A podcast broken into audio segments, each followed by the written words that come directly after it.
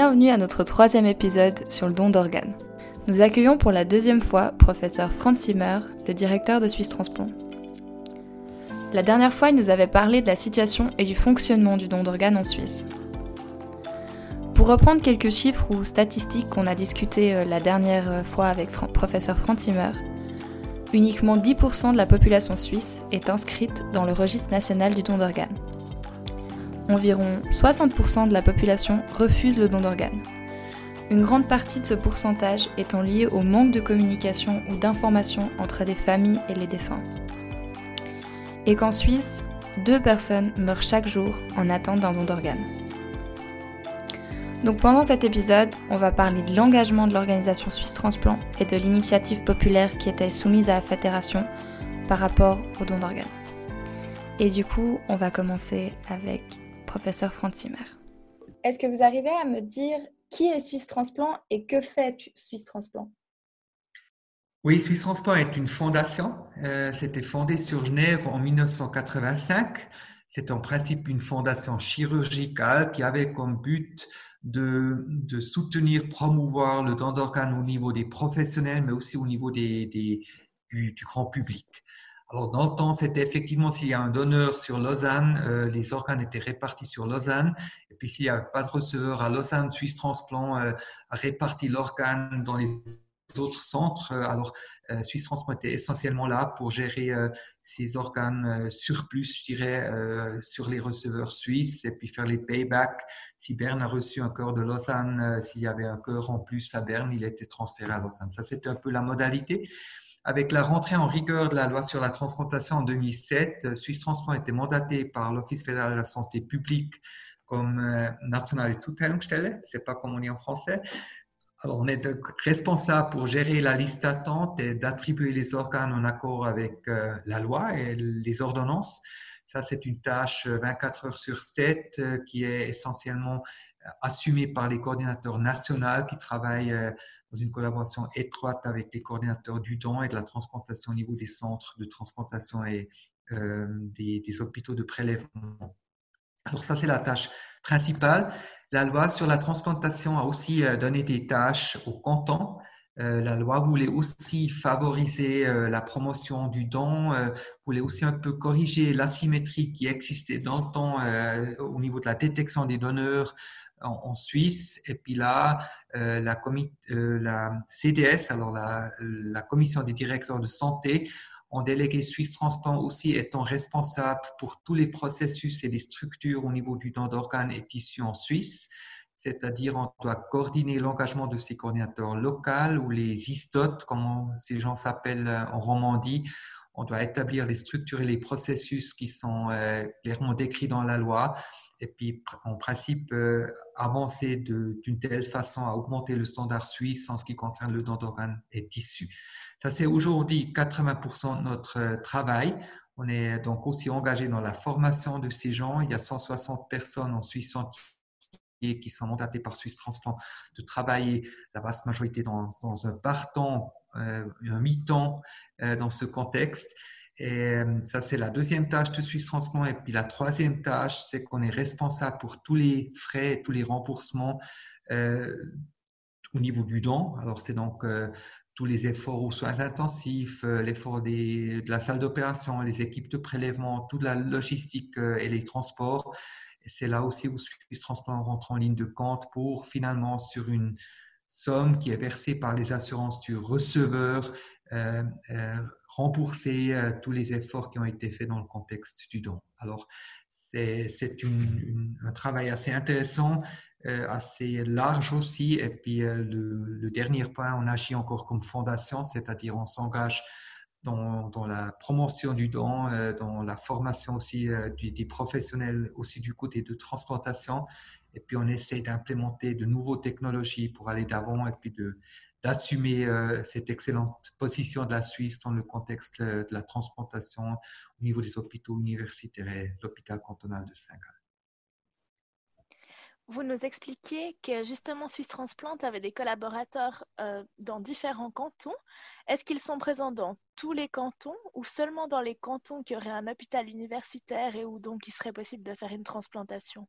Non, la loi, en, principe, oblige les hôpitaux avec euh, une unité des soins intensifs d'annoncer une personne à Suisse Transplant qui, euh, suite au mandat qu'on a, les directeurs de santé doit être formés et assumer que ces processus et les structures sont établis au niveau de leur hôpital. Euh, la vaste majorité, en principe, les centres sont là où il y a le plus de personnes qui s'engagent dans ce contexte. Ils, amènent aussi un soutien à ces hôpitaux périphériques, mais c'est en principe 70 hôpitaux où une personne est nommée aux soins intensifs en étant responsable euh, d'établir ces structures et processus au niveau de leur hôpital. Et est-ce que vous arrivez un peu à nous expliquer quelle est la situation politique ou légale en ce moment en Suisse par rapport au don d'organes? Il y a l'initiative euh, qui a été lancée en Romandie qui euh, demande euh, l'implémentation du consentement présumé.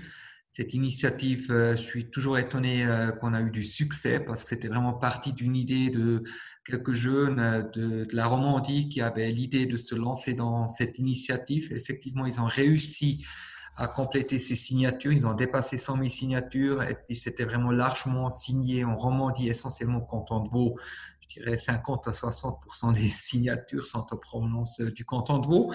Euh, c'est un magnifique effort que ces jeunes entrepreneurs euh, ont fait dans ce contexte. Et puis, euh, on était encore plus étonné que, vu que l'initiative a passé, que le Conseil fédéral a repris l'idée du consentement présumé. Il y a donc un contre-projet indirect qui a été établi par le Conseil fédéral d'Ersay, euh, qui demande donc que l'idée des initiants soit à respecter, qu'on aimerait avoir le consentement présumé en Suisse, avec certains points qu'ils ont adaptés dans ce contexte, comme ils ont précisé qu'il y a le consentement présumé élargi, c'est-à-dire que les proches sont toujours questionnés sur la vie du défunt, euh, qu'il y a certaines populations qui sont protégées dans ce contexte.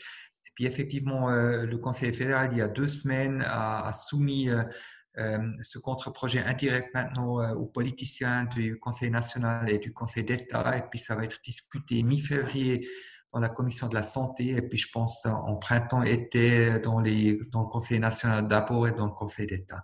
Alors si effectivement le Conseil, les conseillers nationaux et les conseils d'État suivent le contre-projet indirect du Conseil fédéral, il y aura une adaptation de la loi qui fait donc un changement du consentement explicite sur le consentement présumé, élargi euh, en accord de ce contre-projet indirect. Et puis, euh, c'est donc aux, aux, initiants de décider s'ils veulent retenir, euh, retirer l'initiative, oui ou non. sinon, il y aura en tout cas une votation. Si oui, il y aura une adaptation de la loi qui se ferait suite à la décision des politiciens. Est-ce que vous arrivez à nous expliquer ce que ça veut dire exactement cette initiative? La Suisse, l'Allemagne et le Danemark sont les trois pays euh, en Europe euh, qui restent avec ce consentement explicite. Euh, tous les autres pays, comme d'ailleurs aussi la Suisse, en 2007, il y avait 17 cantons qui ont déjà connu le consentement présumé. Le consentement présumé dit que chaque citoyen suisse est considéré comme donneur d'organes et tissus, sauf s'il s'est exprimé contre. Alors, dans un registre, il a déposé son avis qu'il ne veut pas être donneur ou il l'a communiqué à ses proches.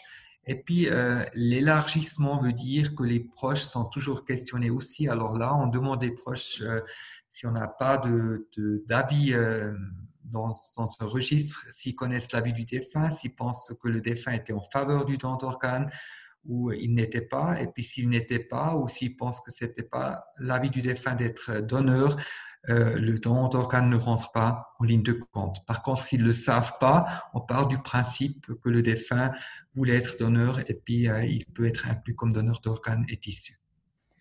Et quelles réticences ou obstacles peut-on retrouver en Suisse justement au sujet de cette euh, initiative? Bon, pour moi, c'est impressionnant. ayant passé les classes à Fribourg, je connais, j'apprécie la mentalité roman. Et, et là, en principe, euh, on trouve quasi pas d'opposition en Romandie. Euh, par contre, les Suisses allemands euh, ont beaucoup de problèmes. Franchement dit, dans ce contexte, c'est essentiellement les juristes qui disent ne pas s'exprimer n'est pas un accord.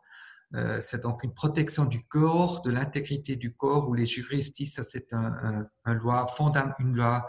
principe fondamental de notre société que le corps euh, et l'intégrité du corps doivent être garantis. Ça, c'est un point où les juristes essentiellement se lancent dessus.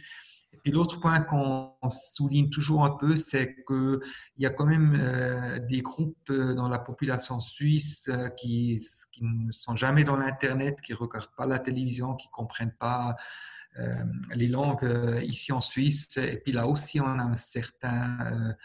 on se fait des soucis que ces, ces cette population est discriminée et pourrait être euh, retenue comme donneur sans être conscient de cette modalité. Alors, c'est essentiellement la Suisse alémanique euh, qui euh, est plutôt hésitant et puis ça, c'est aussi un peu notre souci que si on a une votation de l'initiative, on pourrait avoir un échec au niveau des Stände, au niveau des cantons. par contre, on sait que s'il y aura un référendum, alors si effectivement la loi serait modifiée et puis quelqu'un prend le référendum, on pense que la majorité roman va surpasser euh, la minorité suisse-allemande et puis qu'on aurait un oui euh, dans la population suisse en entier. Alors, c'est une des situations très rares où effectivement la Romandie pourra implémenter un système au niveau national vu euh, qu'il y a quand même une différence très importante entre les deux régions de langue. Du coup, là, on peut vraiment observer euh, la différence du Röstigraben entre euh, le côté francophone et suisse-allemand de la Suisse.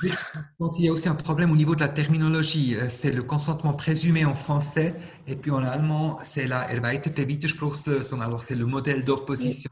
Et puis aussi là, la langue, euh, malheureusement, c'est mal traduit, même si on a essayé avec le comité d'initiative de faire une traduction littéralement. Alors, on a aussi parlé, euh, on a traduit littéralement le consentement présumé, Zustimmung, mais en principe, euh, dans, la discussion dans les médias, on entend souvent en Suisse alémanique, en Suisse alémanique, c'est d'organe automatique, ce qui n'est pas du tout le cas. Et puis, on a ces soucis et ces craintes au niveau des juristes et certains théologues aussi, euh, que effectivement euh, le corps va être instrumentalisé par la société et puis l'intégrité du corps et les lois, euh, les droits fondamentaux sont touchés par cette initiative. Alors c'est ça un peu la discussion, malgré que quasi tout le reste de l'Europe connaît cette modalité et puis en Suisse il n'y a pas eu de problème lorsqu'on a appliqué le consentement présumé en Suisse. Et si cette initiative passait, est-ce qu'il y a une projection possible? Est-ce que ça impacterait grandement le don d'organes ou est-ce qu'il y a tout un autre travail à faire en plus? C'est difficile à dire. la modalité du consentement est une, un petit aspect dans tout le contexte du don d'organes. Il faut avoir les connaissances, il faut poser la question, il faut penser au sujet du don au niveau des hôpitaux. Tout ça, on a implémenté ces dernières années avec ces experts euh, au niveau du don d'organes et sont au niveau des centres. Alors là, en principe, on pense que effectivement le changement de cette modalité peut avoir un impact sur le nombre de donneurs. Par contre, ce qu'on souligne toujours et que les médecins intensivistes soulignent, c'est essentiellement aussi un soulagement des proches qui, dans une situation très difficile, euh, ne se trouve pas dans le contexte de devoir prendre une décision en tenant compte de l'avis du défunt. C'est quand même une situation qui, euh, qui, est très difficile à vivre. Alors, il y a ce soulagement des proches s'il y a changement de modalité. Et puis l'autre exemple, c'est clair, vous pouvez faire une petite calculation. En France, le taux de refus est 25%, en Suisse, c'est 60%.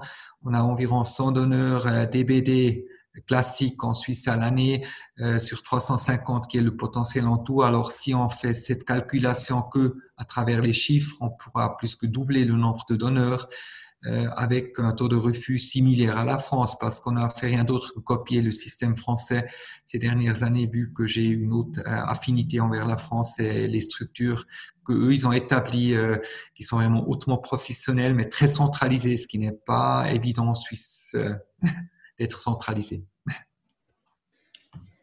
Ben, on vous remercie beaucoup d'avoir participé euh, à cet échange avec nous. Euh, j'espère que ben, les gens qui nous écoutent vont aimer apprendre autant que nous, on a, on a fait euh, pendant cet échange. Et donc, merci beaucoup, ce professeur Franz Zimmer. Merci beaucoup et puis merci pour l'initiative et tout le bon.